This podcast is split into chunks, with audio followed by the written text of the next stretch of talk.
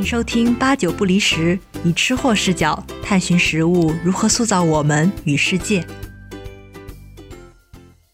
Hello，听众朋友，大家好，欢迎收听八九不离十，我是主播陆月。那这一期，我想和大家以及我的两位嘉宾和大家聊一聊，呃，食物教育或者叫食欲。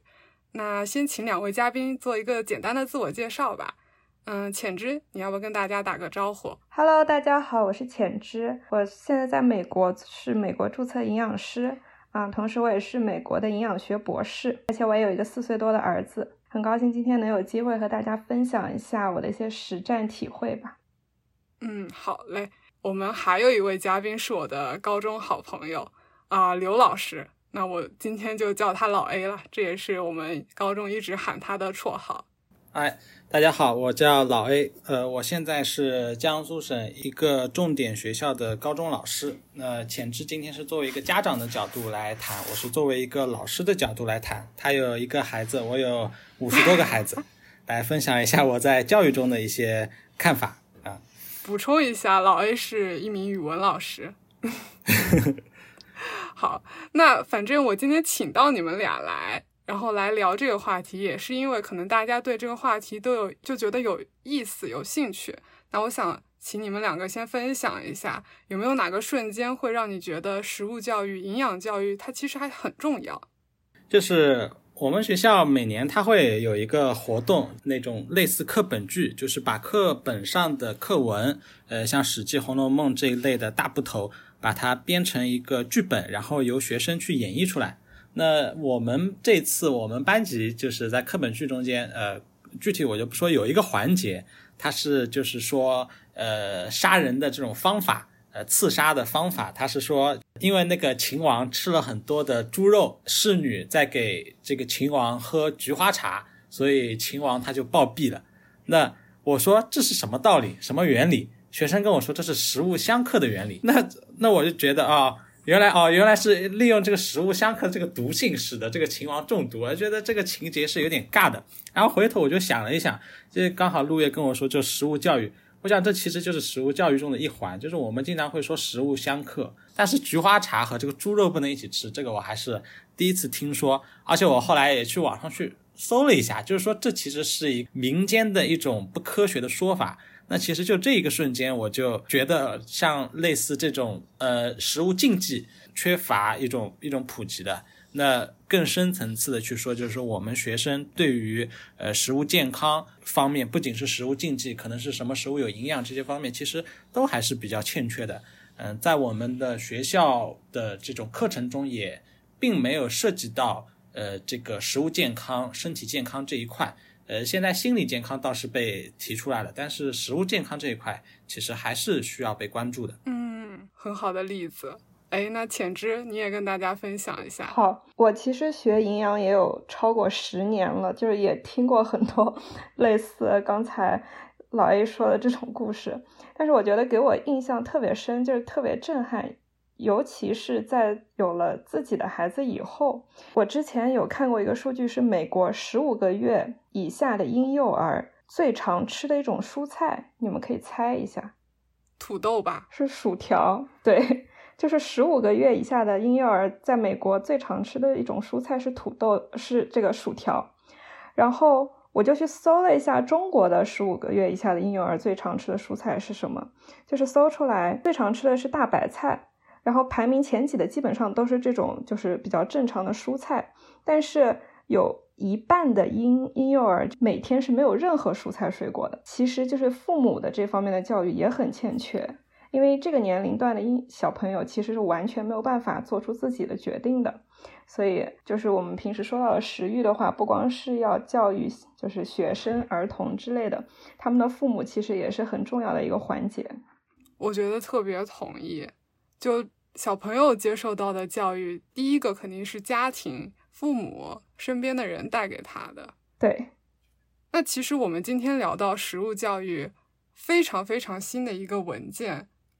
六月份发布的一个文件，叫《营养与健康学校建设指南》。这个文件里面，最近在微博上啊，各大社交平台也有一些网友在热议。那为什么去热议这个呢？因为当中挑出来大家在讨论的一个点是说，不得在校内设置小卖部、超市。我就想说，要不我们先从嗯学校为背景的一个食物教育出发，然后最后我们可以慢慢的或者说过渡到家长呀、家庭内部。嗯，要不我们先来聊一下，对于这个指南里面大家热议的不能在校内设置小卖部、超市这个点，大家第一次读到的时候是什么反应？我其实第一次读到的反应就是，就是让我觉得为什么要这样？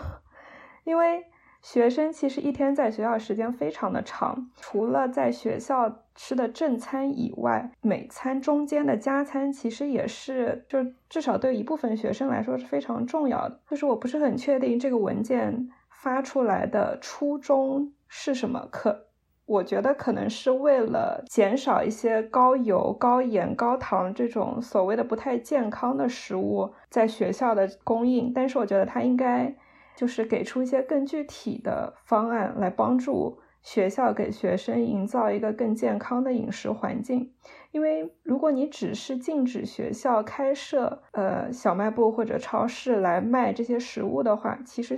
学生也可以从其他的途径，比如说自己从家里带一些不是很健康的食物，所以并没有解决到，就是并没有从根本上解决这些问题。嗯，浅池分享这个点，我觉得。呃，是我特别也想去说的，就是说，虽然说它是一个很好的信号，但是也联想到了我自己，就我跟老 A 在的高中，对我也想说我们高一这一年还是有小卖部的，对吧？但是之后就没有了。但高中剩下的两年，并没有因为小卖部。我我的意思，你可以比较一下，你高一的时候有小卖部的生活和高二、高三没有小卖部的生活，你觉得是更健康了，还是说拿掉了小卖部，你的生活？更加有有麻烦解决不了了。我个人觉得，我在如果说零食消费上面，好像没有什么很大明显的提升啊进步。因为周末从回校这个时候，还是会买一些零食。就虽然说我不能在小卖部买，但可能去超市回校还是有买。我不知道老 A 是不是也这样。就是我是有一个很明显的感觉，高一的时候有小卖部的时候，肯定是。每天吃完饭，中午必去小卖部，就这个频次是非常非常高的。但是你说高二、高三之后自己从家里面带，那我就是从来没有带过整箱整箱的饮料、碳酸饮料这一类的。我一直购买的就只有牛奶。那么从饮品这个方面，我的就是说，呃，你前期说到前面几期说到的，就高糖的这一类饮饮品的这个摄入变得很少。我只喝牛奶变得，然后甚至就是有时候可能还要吃水果。你像我们那时候一直分享水果的，嗯，那其次就是因为它有这个场所在那里，必然会促进你的消费。就是我刚刚说的这个频次的问题。其实我们很难通过教育去让学生减少呃去超市、去小卖部的频次，但是把它直接给去掉，这其实是一种很好的方法。那一刚开始的时候，高二刚上学期的时候，我记得我还是很不适应的，就是说没了小卖部，发现很多想吃的、想喝的东西一下子没有得买，然后到下午三点钟的时候很饿，然后也没有东西吃。那后来其实就是自己会从家里面去带一些东西。那这个时候去吃的东西，它的目的性就更强，就是我只是为了果腹，我只是呃让我自己能够肚子不那么饿，但是。你想小卖部它在的时候，有的时候真的就是我们进去看一看有什么新鲜东西，这个尝过，这个没尝过啊，那我买过来我尝一尝。所以就是小卖部的消失，其实减少了我们很多不必要的摄入，我觉得是这个样子的。呃，所以我在这一块，我觉得还是很同意的，就是说，呃，不得在校内设置小卖部和超市。我觉得无论是我作为一个学生，还是作为一个老师，我觉得这个做法都是可行的。但是我也知道。这个做法必然会存在的争议，其实在于哪里呢？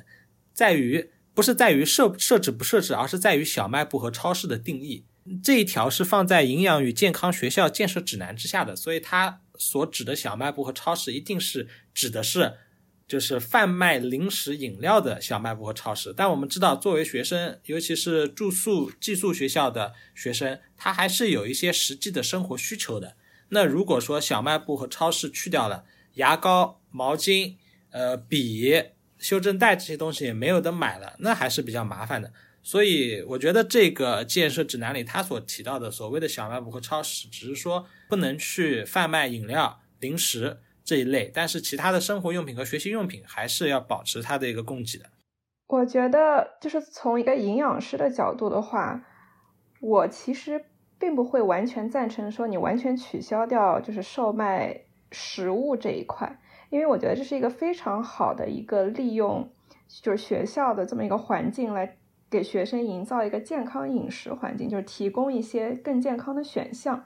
比如说，有很多东西其实就是有很多的健康食品，比如说蔬菜水果，比如说酸奶之类的，它是它其实需要一个相对更严格的一个储存环境。我想到就是，如果你取消了这样子的学校提供这些食物的一个场所的话，学生就会需要从外面带一些东西进到学校来，那他可能他的首选就不会是这些。就是比较容易呃坏的食物，他可能就会更多的去选择一些包装食物，因为他可能比如说住宿的学生可能一周只有一次机会从外面带东西进来，他可能就会更多的选择一些包装食物。那包装食物就会相对来说，它有更大的机会接触到那些高油、高糖、高盐的选项。哎，你说的也很有道理。所以就是说，我觉得问题的讨论不是在于设置不设置，而是在于我们怎样去构建一个健康的呃超市。对吧？就像刚刚浅之他所说到的，就是我们可以在贩卖的东西上面，其实就做出一些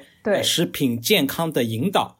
嗯，那像那些薯片这种膨化食品，或者说像高糖的饮料，其实可以取消掉，由什么酸奶或者是牛奶这些东西去替代，甚至可以就是说每天呃进购一些这个水果。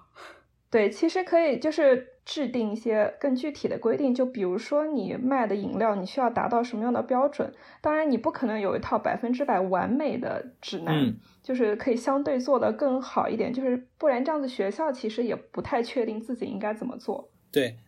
我刚刚说最好是取消掉小卖部和超市，但其实我觉得学校里能够有一个面包店还是比较必要的。我我想起我高一的时候，就是那时候不吃食堂去小卖部。然后小卖部其实可供选择的，就是说能够作为正餐的东西其实很少，就是只有像浅之说的，他那种真空包装的蛋糕吧，下的好好利哦。那那呃糕点就小作坊生产的糕点，到后来那个超市老板变得很聪明，他直接去一个品牌的那个炸鸡店去进购汉堡，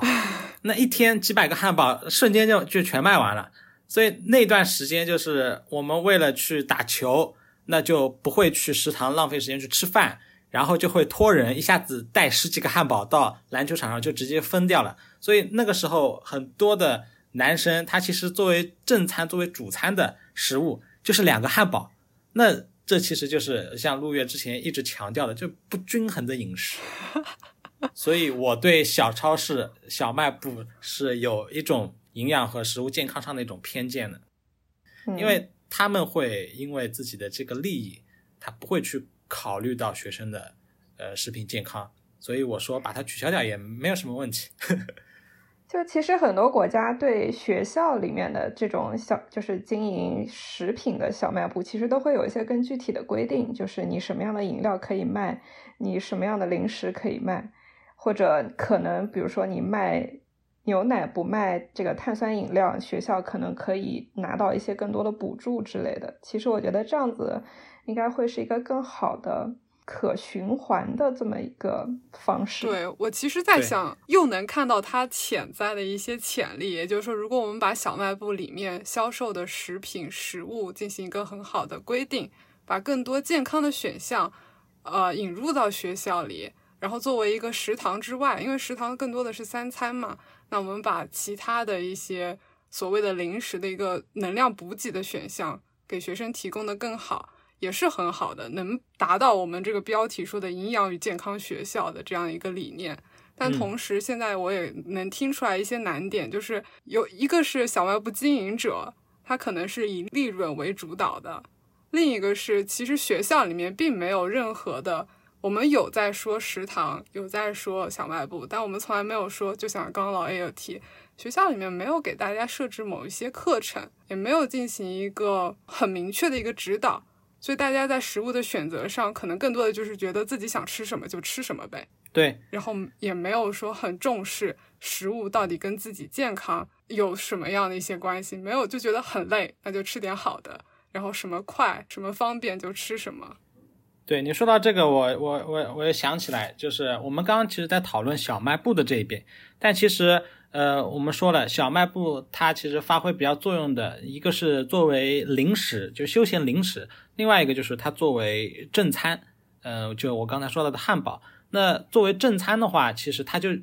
起到了一个取代效应，它就取代了学校的食堂。那么学校的食堂也不得不拿出来去说一下。嗯，我们讲了很多，现在我们似乎能得到一个结论，就是呃，理念的这种灌输，或者说理念的引导，其实远要大于具体呃一种就是说政策的这个下达。其实政策也是在传递一种理念。那呃，像学校的这个食堂，学校食堂它的这种食物的贩卖方式，是不是也有待商榷？嗯，其实，在做这期节目之前，我想到一个事情，就是说，呃，每个学校它食堂的。这个正餐供应它的方式是不同的。你像我们上小学的时候，直接是每个人每个孩子一个饭盒，然后饭是分好的，菜是固定的打好的。但是你像上了高中，包括大学，其实它的菜就是各取所需。其实在这两个方式下，就是情况就完全不一样了。嗯，一个是已经是经过合理搭配的方式，你可能是有米饭、有肉，一定是有蔬菜的，它肯定不会是全荤。但是如果说，呃，是自己选择的话，那么可能很有可能一顿饭吃下来，除了米饭就全是荤菜。所以这个在学校的层面上，能不能把它变成定餐制，就是这一份饭它里面就是多少的这个配比？那这个我也想过，那我还问了一下我们学校的那个叫叫后勤的这个老师。我说为什么就是说学生的饭，尤其这样还很节约时间，你只要提前打好摆在那里，学生直接过来对号入座，直接吃就好。那他其实是说到一个问题，就是呃学生的饭盆里菜打好，这个量包括食物的这个配比是一定的话，会导致更加严重的浪费现象。嗯，这个这个问题我想到就是其实美国也有这样的问题，美国的学校的午餐就是是有政府补助的。但是你必须，就是你提供出去的午餐必须符合它的设置的某些营养的条件，才能被称为完整的一顿营养午餐，才能够拿到政府的补助。所以就会出现一个情况，就是学生必须要拿一个水果或者一个蔬菜，那顿饭才能称为完整的一顿营养午餐，就是配上碳水啊，配上肉。但是，一般碳水和肉都不会是问题。拿蔬菜、拿水果是一个很大的问题，所以学校食堂的这些人就会要求学生说：“你必须拿这个，不然的话学校是拿不到补助。”那学生拿了之后，其实很多人都不会吃，就会把它直接扔掉。然后我就想到，其实这个就是一个是营养教育一个比较失败的一点，因为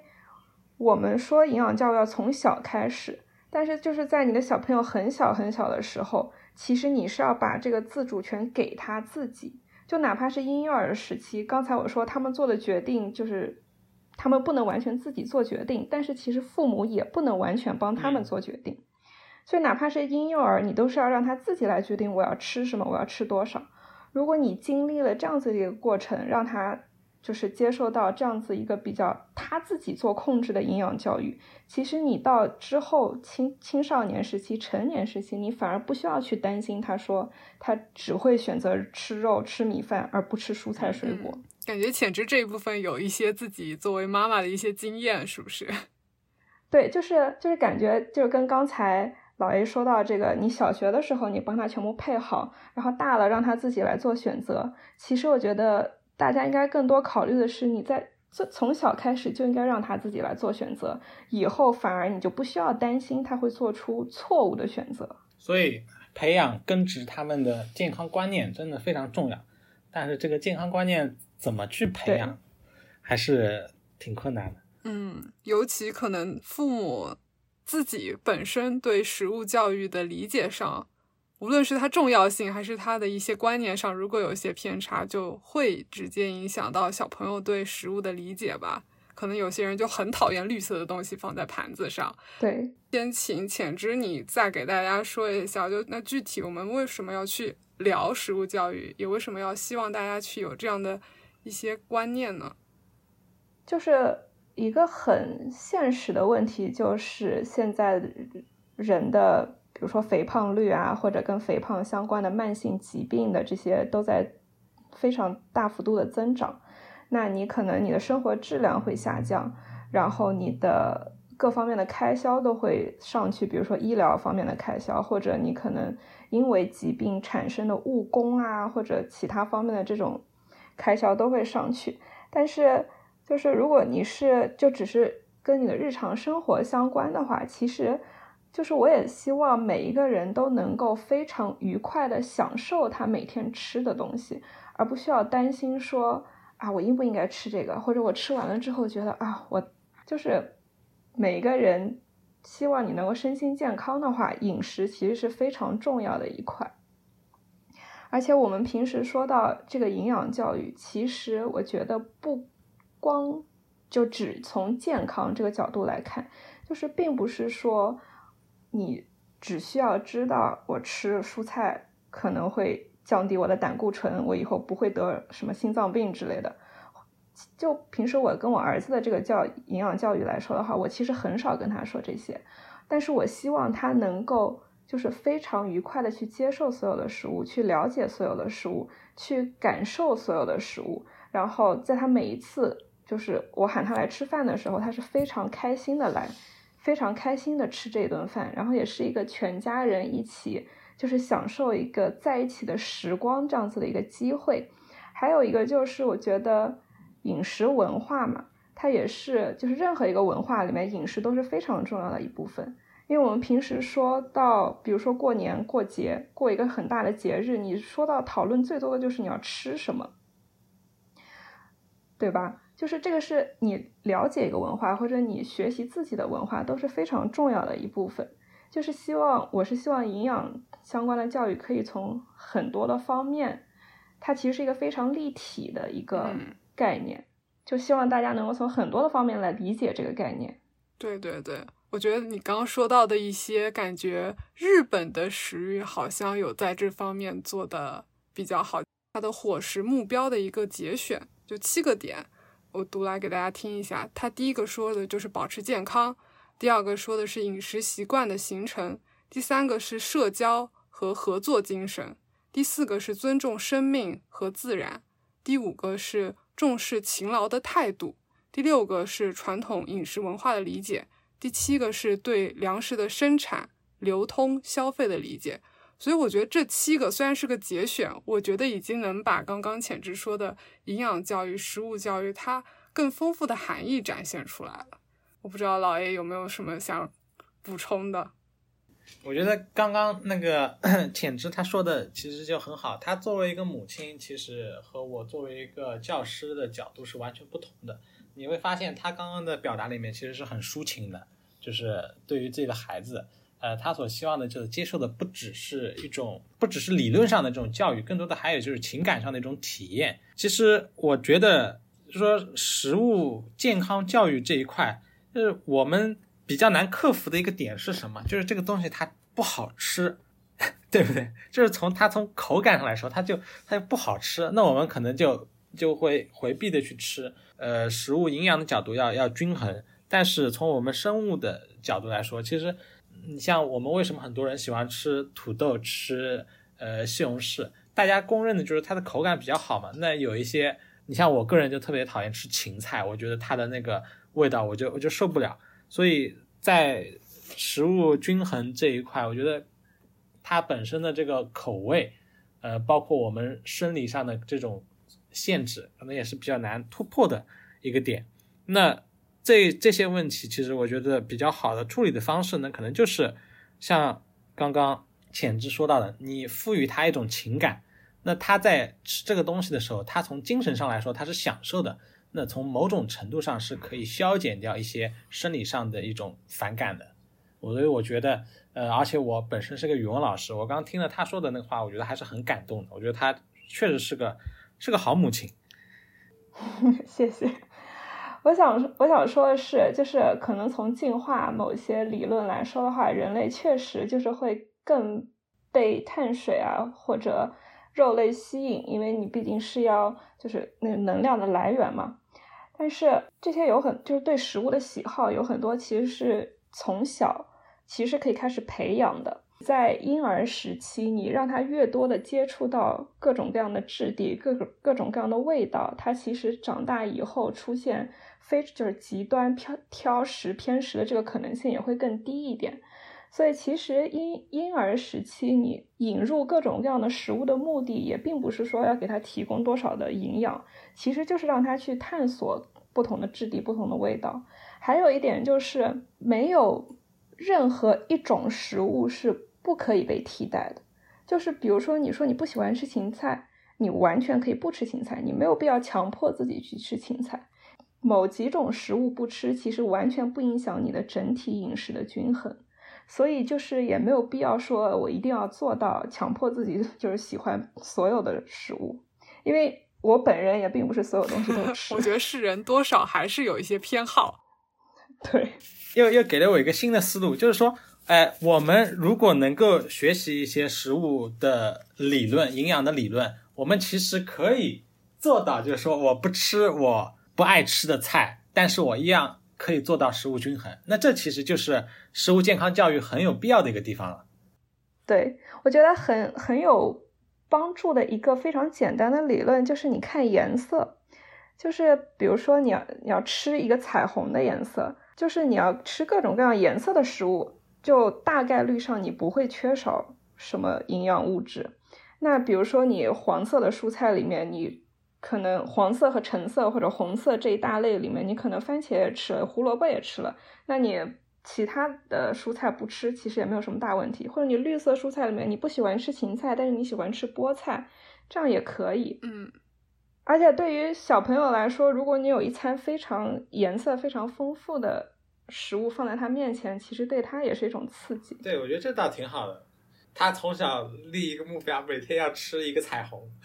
对，这个其实是在美国的很多呃学校里面的营养教育里面，我们一直会去教授的一个主题，就是希望大家吃出一个彩虹的颜色，然后里面会带到一些科学知识，比如说每个颜色可能跟这个蔬菜水果它们里面的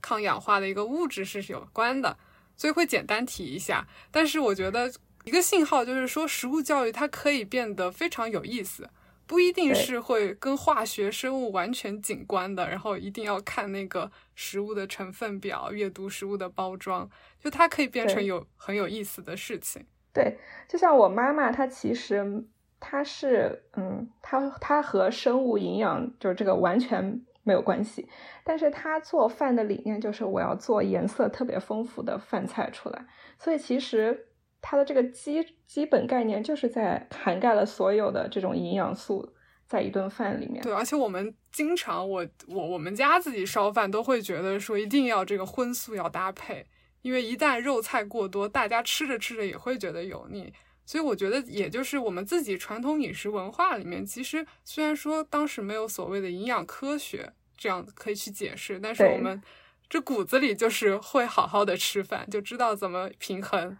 对，其实传统饮食也有很多它非常厉害的地方，就比如说刚才说到了中国的这个传统饮食，你要荤素搭配，你要讲究色香味俱全。第一个就是色，就是你要有各种各样的颜色来搭配。还有比如说像墨西哥传统的墨西哥菜里面，就它的豆子和米饭会搭配在一起吃。其实豆子和米饭单独分开来吃的话，它的它的这个蛋白质能够提供的氨基酸其实是不完整的。但是豆子和米饭合在一起，它就可以提供完整的这种蛋白质，就是你所需要的氨基酸全部都在里面。古人开始这样子搭配的时候，其实完全不了解这些。但是你到从现在就是科学发展了以后，再来看以前的传统饮食，就会觉得它其实有非常多的这种精妙之处，很了不起。我说到这儿，我们刚刚在聊，就是说食物教育它可以变得很有意思，以及食物教育它除了说。知道什么要吃不要吃，其实里面还有一些家庭成员有一些社会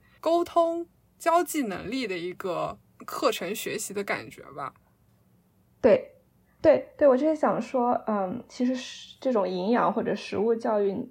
我个人认为有几个很重要的场所，一个就是你家里的厨房里，还有一个是超市或者菜场，然后还有就是比如说农场或者你自己的菜园或者你自己的小花园，然后还有就是学校，就这几个地方其实是可以发生非常多的事情，而且它并不单单只是。就是营养教育，它其实是跟学生或者小朋友很多其他方面的发育是可以紧密的结合在一起的。比如说，你在你去参观一个农场，各个感官都在体会那个农场里面，比如说它的声音、气味，他眼睛看到的东西，它也你也是一个学习解决问题的过程。比如说你自己种菜，你的番茄上面长出了黑斑，那你需要怎么解决？然后你也可以学习一些科学概念，我就想到最近我儿子发生了一件特别搞笑的事情。去年秋天，我们带他去摘苹果，然后那个苹果长得很高，高的上面有很多非常好的苹果，但是你很难摘到。他就去捡了一根特别长的上面分叉的树枝，然后就用那个树枝这样一插，高的苹果就掉下来了。然后他一直记到今年，今年夏天我们要带他去摘草莓。他就拿了一根，他就也拿了一根上面分叉的那种，就是家里灰尘掸子的，说上面是分叉的。然后他拿了一根那个，说我要去摘草莓。然后我说，你知道草莓不是长在树上，是长在地上的吗？这这就是他其实记了很多东西，而且他在这个过程当中也学到了很多东西，而且是以一种非常生动的方式在学习。我觉得你应该不要阻止他带着，让他带着那个，然后去现场，突然间被震惊到。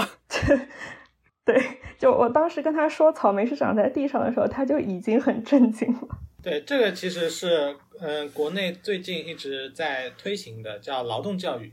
嗯，像我们学校的话，也是前年呃刚落成的一个劳动教育基地，就是我们会在学校的后山，第一次的话是种了一些茶树，然后我们每年大概秋季的时候会收成一批山芋，然后都是学生和老师平时自己种的，我们有一个园圃。就是让学生去种，包括我们学校有一条河，在每年夏季的时候会抽水打捞，然后让学生穿着那个那个胶鞋，然后爬到那个这个河里面去捞鱼去抓鱼。呃，这其实就是刚刚浅之说到的一种具身的劳动教育，就是你能够的的确确参与进去的。对，对我觉得这个太棒了，嗯。而且你还可以，你还可以减少学生久坐的时间，增加户外活动。因为现在近视的学生也非常多，这种增加户外活动也可以预防近视。我推了推我的眼镜，所以就是呃，具身的参与劳动的教育，其实可以让学生让让孩子对于食物产生感情。那这其实又回到就是潜知自己拥有的那一套教育孩子的一种理念，我觉得这还是很吻合的。就是我们的，包括我自己也这样想，就是我们的教育就不是产生理论、产生信息，而是产生情感和羁绊。我觉得这个比较重要一点。嗯，我上中学的时候，因为我们的中学是在市区里面，所以地方也很小，就是。中学本身其实没有条件提供这样子的场所和机会，但是我们每一年，就是每每个年级到高一还是高二的时候，就会有一个星期的时间，会去到下下面农村下面有一个也是类似的一个基地，所以我们会在那边住一个礼拜，然后就会。呃，参加一些这种活动，比如说锄地啊、摘棉花啊，或者参观他们养殖基地啊之类的。虽然就是我们并没有把很认真的，当时也并没有很认真的把它当做是一个学习务农这样子一个经历，但是其实你还是可以学到很多东西，而且也是一个增进大家感情的一个特别好的机会。嗯，呃，尤其是学业压力越来越大的时候，其实更愿意到。户外，然后做一些这样的活动，就是稍微远离一下课本。对，其实也有研究，就是发现，比如说你让小朋友去做家务，或者帮你做饭，或者参加各种各样的这种劳作，其实对他们就是学业也是有帮助的，就是可能算数什么会算得更清楚。所所以说，就像老 A 说的，教育它不一定就是要给到很多信息，就是给到孩子一个体验。给到一个他们能够赋予情感的一个场所，我觉得可能也是现在学生能够缓解他们压力、建设他们心理健康也挺重要的一个方面。嗯，所以我们似乎慢慢得到了这个解决这个问题的方法，其实就是实打实的参与进去。无论是在家庭里也好，父母带领的孩子一起去做做饭、逛逛菜市场，还是说学校的教育也好，更多的把这种，其实我还知道，就是我们本地的另外一所呃这个重点高中，它有自己的学生厨房，就是他会让学生呃在某一天一起去做饭。甚至是邀请家长一起进来，那我觉得这其实就是就形成了一种很良好的一种劳动，包括互动对互动，包括就是说劳动教育和这个营养健康教育的一种一种切实的呃实践吧。我觉得，对我觉得邀请家长进来这一点也是非常的好的。呃，也有一些研究就是其实。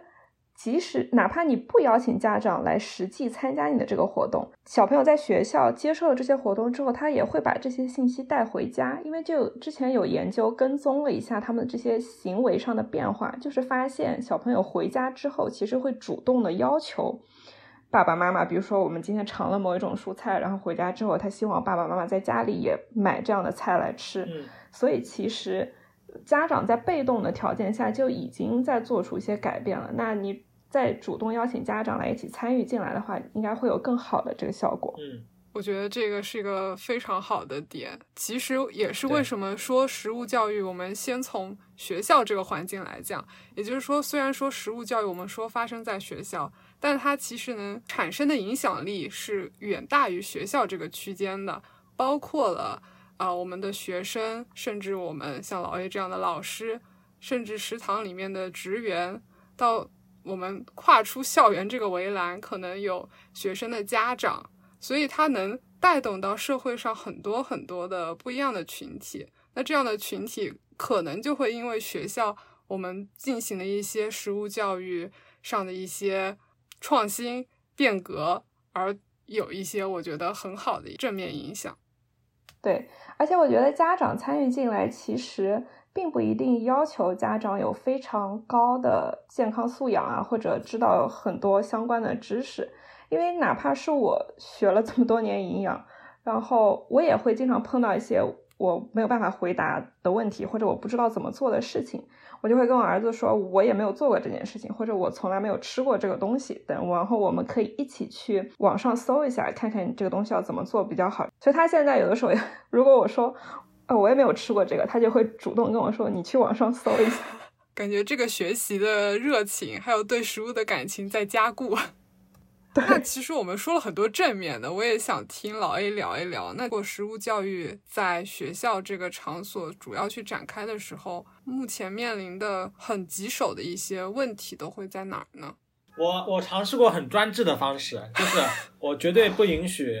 很很专制的方式，就是我我一般都是很民主的，但这一点上我还比较强硬，就是我绝对不允许饮料进教室。然后我会标的一些就是可以饮用的，牛奶是可以的，酸奶是可以的，呃，相对比较纯的果汁是可以的，像那种调和的果汁我就不允许的。然后奶茶、碳酸饮料绝对不允许，还把这个事情就是反复的强调，反复的说。那在呃一个学期里面，其实表现还是不错的，但就是说在台面上我是看不到任何一瓶我不希望看到的饮料了。他们是就是说你如果去强调，他是做得到的。呃，他们也会就是说替代用其他的东西去替代，就是说喝多喝点牛奶，呃，多喝点酸奶这一类的。但因为它味觉上还是需要寻求刺激的。但其实我也知道，在他们的抽屉里，在他们的书包里，其实有时候还是藏着碳酸 碳酸饮料的。所以就是青少年对于这种食物，它的需求是很高的。然后还有一个就是，我绝对不允许呃薯片。呃，我我我自己对这个食物健康我不是理解的很多啊，但是我下意识里就是觉得，包括被一些就是文章、一些舆论所引导的，就是说作为膨化食品，对吧？这是不健康的。那我就引导学生，我说吃点面包，吃点这个饼干。哎，我发现这一点他们做的反而比饮料要好很多，就是教室里真的一包薯片都看不到，不会有人再偷偷的去吃。薯片或者藏着薯片，呃，然后饮料这边的话就明面上一套，暗地里是一套，所以其实慢慢的，你像我们饮料市场它也在发生变化。冰红茶，康师傅冰红茶，它能做成无糖的，我喝了喝还是很甜，对吧？对，因为它会添加很多代糖，它其实只是无蔗糖。然后代糖有非常多的这个科学知识在这个后面。就我们关于代糖，我们都可以单独讨论一期。所以可能就是社会越来越发展，大家想要过嘴瘾，还要想喝的健康。呃，但是我觉得在某种程度上，这些可能还是还是矛盾的，还是矛盾的。从营养师的角度来说呢，我并不会跟你说什么东西是绝对不可以吃或者绝对不可以喝的。那就是其实从我们的角度来说，我不会强迫你做什么事情，因为这毕竟是你自己的身体，你自己做的决定，你自己的这个自主权其实是非常重要的。但是我会跟你分析说，薯片它的优点有什么，缺点有什么，或者说如果你不吃薯片，你还有什么可以替代的？我觉得刚刚老 A 说的很好的，就是他不希望学生喝这些、吃这些，但是他有给出一些就是其他的解决方案，让学生来选。这一点就也是我们平时会就是让大家去做的，因为你就是纯粹的禁止他吃某一个东西也是不现实的。那他不吃这个吃什么呢？总总归要有一个替代，对吧？那其实你可以从一些相对来说更健康的选项出发来给他做一些选择。但是有的时候薯片是我的命，我我什么都可以放弃，我就是不能放弃薯片的话，那么我也可以，比如说从减少吃的量这个角度出发，你可能。本来一天吃三包，你可以减少到一天吃一包。就是我们并不会要求每一个人都做到百分之百健康教科书一样的饮食，因为这也是不现实的。但是你只要在你自己的基础上，从你自己角度出发，你在哪一些方面是可以做到比较好的调整的话，其实就是一个进步。还有，我想起来，就是呃，我我是就是说在薯片和饮料上面做了限制。然后像我们年级主任的话，他特别痛恨方便面，然后他每天值班，他去那个呃学生宿舍，他就会去抓吃方便面的学生，然后让他不要吃，今天的吃完以后再再也不要吃了。哎，这个还是也也挺显著的，就是说慢慢的学生吃方便面的就变少了，呃，然后包括学校里他也会，他也给了那个店铺压力。就说方便面以后一律都不要卖，包括他会跟家长说方便面绝对不要带到学校里来。哎，然后一个学期下来的确确就是说在方便面这一块是减少了很多的，但是还是有一些学生他可能有时候来不及吃，因为方便面真的很很快嘛，对吧？然后也很很顶饱。然后我就想起来我我爷爷也叫我不要吃方便面，然后我不清楚啊，我不知道这个说法有没有科学根据啊？他说他是在报纸上。新闻上看到的说，呃，统计一碗方便面它所产生的毒素，他说的叫毒素啊，呃，在体内 人的体内要留存三十二天才会被完全排出。就是方便面被限制了之后，他们也有点意见。那我其实也觉得方便面这个东西多吃肯定不好，对吧？我就跟学生说了，我爷爷跟我告诉我的这个 这个消息，我说啊，我爷爷跟我讲的，新闻上说的方便面在人体内产生的这个毒素。还有三十二天才能会被完全排出。你猜学生说什么？他说：“老师，那我就每隔三十三天吃一顿。”嗯，就是，所以这就是我们其实有时候食物教育面临的危险。就像刚刚那个浅之说的，就是说，呃，我会告诉他们，呃，薯片吃到多少会有危害，但其实有时候我们给它标定了那一个度之后。它就会在那个度之下一点点打住，它可能会不超过你的度，但是会就在你的度之下一点点，就像这个方便面一样，三十二天排出没事。老师，我隔三十三天吃一次，你看我能完全排出，我身体还是健康的。对，我觉得这个其实也是反映出了就是从小的这个呃饮食习惯这个培养的问题。比如说我儿子，他从小。就是当然，在他比如说两岁之前，这种就是薯片啊、含糖饮料啊这种，我其实是没有让他就是接触的，还是会有一定的限制。但是其他的方面，我是给他非常大的自由度，让他自己来决定吃什么。就是我也有录一些他小时候的视频，你就可以看到他宁愿吃自己，就是美国这边有那种早饭泡牛奶那种圈圈。里面几乎是没有任何添加糖，然后盐也非常的少，所以你吃起来就只能吃到那个麦片的香味，其实没有任何其他的多余的味道。就是他宁愿吃那个，他也不愿意吃我给他的冰激凌。就是，就是我觉得一个是就是从小这个饮食习惯养成的问题，还有就就是你要从小给你的小孩非常大的信任，就是你要相信他可以做出自己的判断。并且饮食教育并不是说我今天给了你的这个教育，你明天就可以达到我想要的效果。它其实是一个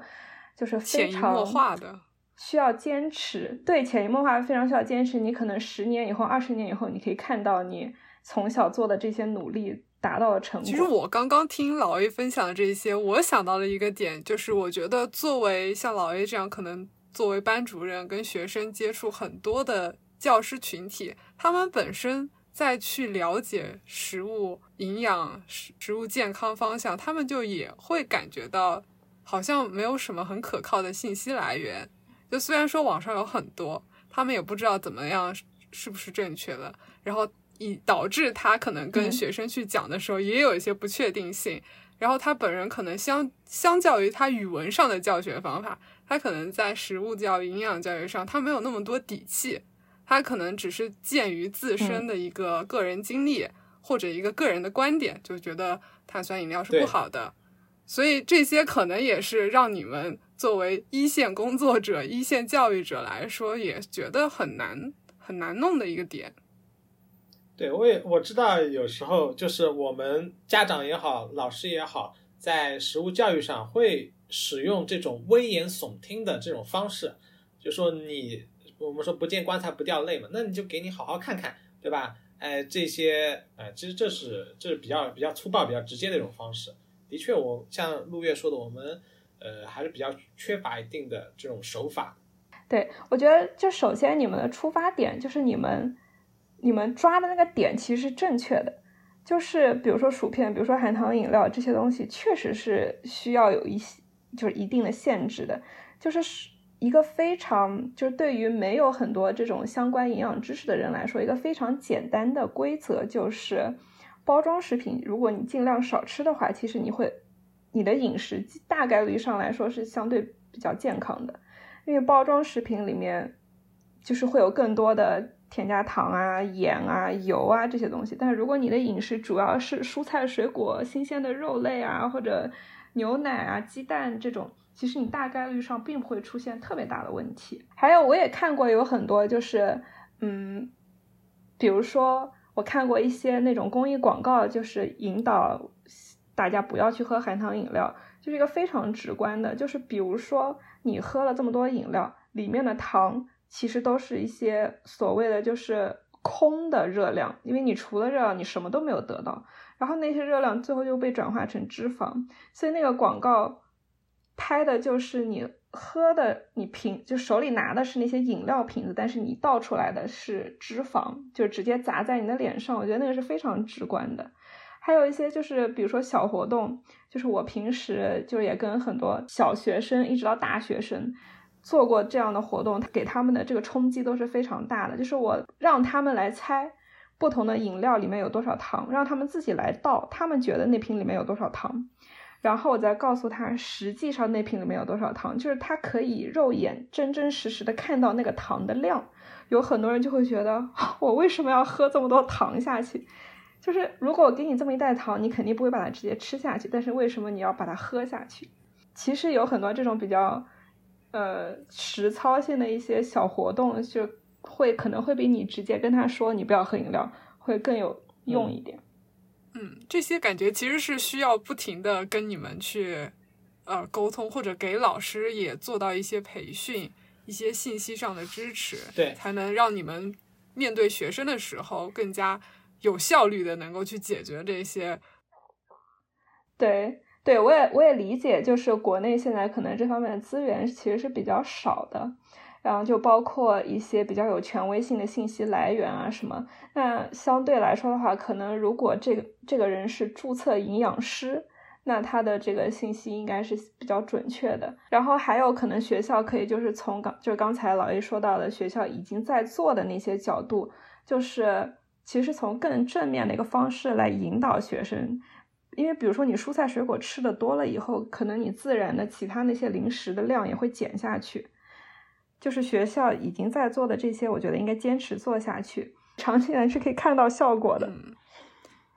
我记得之前老爷有跟我提过，他觉得食物教育上面相对于这种学科性更强的语数，它不好量化。就是你按照我说的方法来吃。那会变成怎么样？和你不按照我的说法来吃，你会变成怎么样？其实学生可能看不到你，我们最多只能跟他说，就是说不均衡的食物啊会导致怎样的疾病。但是这个疾病没有发生在他身上之前，他可能并不会相信你说的这种话，他只可能就是说心里面稍微会有一些顾虑。呃，但是，一旦他因为自己不均衡的饮食而产生一些问题之后，他。应该是会有所改进的，但我们的食物教育不能说要等到问题产生再去解决。其实食物教育更多的时候还是一种预防。嗯，对，所以其实我觉得，如果你真的能够从小，比如说从幼儿园开始就开就把这个整个这套概念融汇到他每一天的日常生活当中去的话，是最理想的一个状态。还有就是，呃，我之前就是也带过一些就是小学生。比如说去逛超市，我就可以教他们说，你应该就是你可以怎么样来区分什么东西，你可以。那其实他们关注的很多的点和成年人关注的很多点也是不一样的。比如说他们就会更关注，如果是小女生的话，可能会更关注我吃什么东西，我的皮肤会更好啊，我的头发会长得更漂亮。那其实你就可以把蔬菜水果就是插入到这个中间，就是你吃了这些。颜色丰富的蔬菜，可能你的头发就会长得更漂亮，你的皮肤就会更光滑。或者有一些学生平时是参加各种各样的运动，那他就可能会希望自己在运动方面有更好的成绩的话，那你要吃什么样的东西可以帮助你达到那样子更好的成绩？就是有的时候他们会在这些点上面会容易被触动到。嗯，对对，我觉得这个这个说法挺好的，就是说用他们的需求去驱动他们。对，就比如说你跟一个中学生说你盐吃的太多，你以后会得高血压，他可能就也不会就无所谓啊，反正我现在很好。但是如果你跟他说你盐吃的太太多，你早上起来脸会水肿，哎，可能会有效果一点。他可能就会想我要我要控制。所以下次可能你跟老 A，你跟你班上的同学说这个不好那个不好的时候，可以想想他们都特别在意的是什么，比如说男生女生会变丑。对，长青春痘，糖吃多了容易长青春痘。对，然后其实老爷最之前也跟我提到，他说他听到食物教育的这四个字，脑中里想出来的就是我们的光盘行动。我觉得其实我们营养这一块，其实都在说，不要让你的小孩，就是不要让他，就是把所有的东西都吃完。但是我觉得这个前提就是你要，就是培养你的小孩养成的习惯，就是他要知道自己需要吃什多少，然后他来决定自己盛多少，这样子的话就不会有浪费，但是就也不会出现说你帮他盛太多，然后你要逼着他把它吃完这么一个结果。对，光盘行动其实不是说你有多少东西你要全部吃完，而是你要清楚自己能吃多少东西，能拿要要拿多少东西，这这更好一点。我觉得，我觉得学校的角度其实可以在这方面就是做一些事情，就是比如说，呃，比如说你每个每个星期开晨会或者就是类似的这种集会的时候，其实你是可以。就是介绍一下，比如说厨师团队或者学校食堂的工作人员都做了一些什么。其实就是因为他他们是每天在帮这么多学生准备这么多吃的，是一件非常辛苦的事情。因为如果你自己做饭的话，你就知道，从买菜到备菜到煮熟，它其实是一个非常繁琐而且非常工作量非常大的一个活动。还有就是，你可以向学生介绍一下。学校的这些食物的来源，就比如说，如果你是有固定的供货商或者固定他们固定的一些农场，你是可以介绍这些信息的。或者你的这些肉是从哪里来的，你的菜是从哪里来的，你的水果是从哪里来的。其实学生如果可以更多的了解这个后面的故事的话，对于他们来说，我觉得他们是会更加珍惜他们每天吃到的你觉得你们学校有有可能去落实这个吗？我们从供货的角度来说的话，都是统一供货的，就是每天早上会有一辆车开过来。那呃，尤其是在在原材料这块，现在是基本上国内不会出什么问题。你像最近我们也没有看到过，就是说在学校里面，呃，在食物上面还出现问题。嗯，所以如果都是可以追溯的话，其实你是可以知道，就是最开始就是最上面它是，比如说是哪里生产出来的，但是我们信息对吧？不会去问它是从哪里来的，只知道就是说它是它有一个应该算是一个公司吧，那公司叫什么名字？就就大概就放心菜啊这一类的一个大货车，它会外面有那种贴纸贴好的，然后这个车给整个全市到处的学校到处都去去去送，嗯，那我们其实是不。我们只知道是这个车送过来的，不知道这个车是从哪里拉拉货的，就是这样。嗯，对，我觉得学校就是如果有这个经历的话，其实也可以就是走更深一步，就是去看一下上面都是从哪里来的，因为你可能你就可以可能有的时候你会发现啊，这个农场就在我们家什么什么什么地方，或者我们其实也可以去参观之类的。对，我觉得浅直刚刚说的这一点很重要，就是当你对食物它有一个。嗯，除了消费者，就是你不是仅仅消费它这样的一个身份上去转变成你可能从它生产、流通这样的环节也去加一些理解、加一些体验的时候，我觉得你对浪费食物这个事情你还是挺内疚的。就我自己阳台上就放了两盆那个 basil，然后我发现养它们虽然说 basil 很好养，但我发现养它们也很累。然后这个莫名就会让我自己对我冰箱里如果说马上要浪费掉的食物，我就觉得挺愧疚的，因为我觉得养它真的不容易。我个人会觉得，因为对食物有一个生产、流通环节的理解之后，珍惜食物这上面，反而我觉得我自己能做得更好。但是这个好像确实是需要一些时间，然后比如说老师啊，需要给学生。这样一些信息，然后引导他们去了解之后，甚至比如说你们刚老爷说你们学校的那个菜田，那比如说这个啊，你刚刚说的是山芋吗？还是说的是什么？对，山芋。对，比如说山芋，它具体它最后你拿到的这个山芋个头可能才两百克，它却花了多少多少天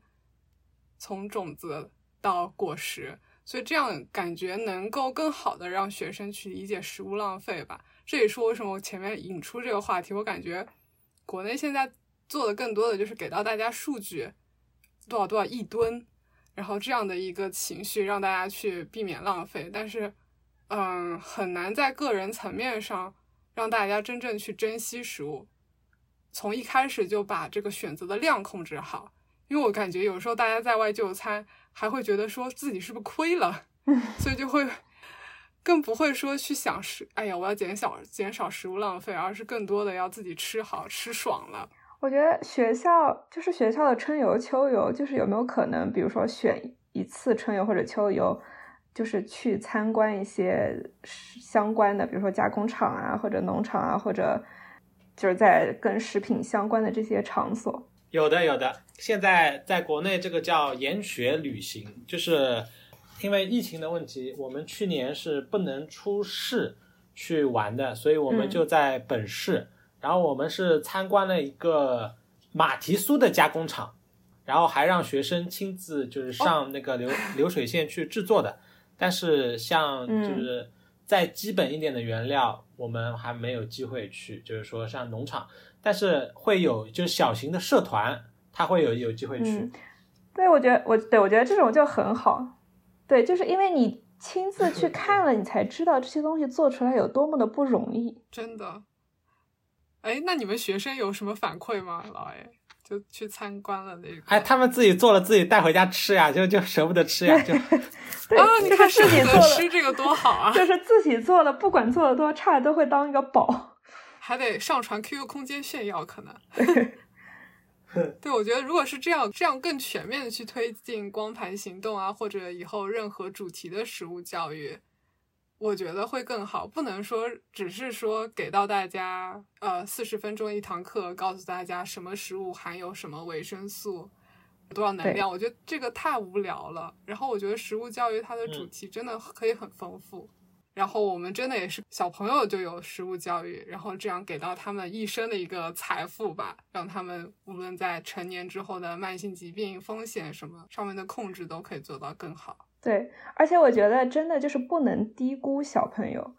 他们其实就是比你以为的要有能力的多。比如说像我儿子，其实他三岁不到，他就可以自己打鸡蛋，然后帮我做那些东西。然后我前两天，他现在四岁多嘛，我前两天就是。吃早饭的时候发现面包发霉了，然后我就跟他说面包发霉了，他就问我为什么会发霉。我说因为面包里面就是有很多的水，你看不见的水在面包里面，它就很容易发霉。然后他马上就指着厨房的水那个水龙头问我那个里面的水会不会发霉。所以我觉得小朋友真的是他的脑子，就是有的时候可能大人都赶不上，逻辑很清晰啊，一举对非常举一反三的 能力很强，对。然后其实他也会自己反复的去重复他学到的这些知识。嗯，而且我确实觉得，无论是什么年龄段的学习者，实操很重要。就我们不用的，只是在课堂上学的知识，可能记不住，但是一旦实操过的，尤其是比如说这个菜谱，你看过一遍没什么感觉，你自己做过一遍就很有感觉了。对，能给到实操，我觉得是很重要的，尤其。食物教育环节，嗯，还有就是小，就比如说小朋友现在就是小时候发育什么的，就很讲究什么大运动、小运动发育，然后父母也可能会花很多的时间、金钱或者精力去找各种各样的玩具啊，来锻炼他的这些发育。但其实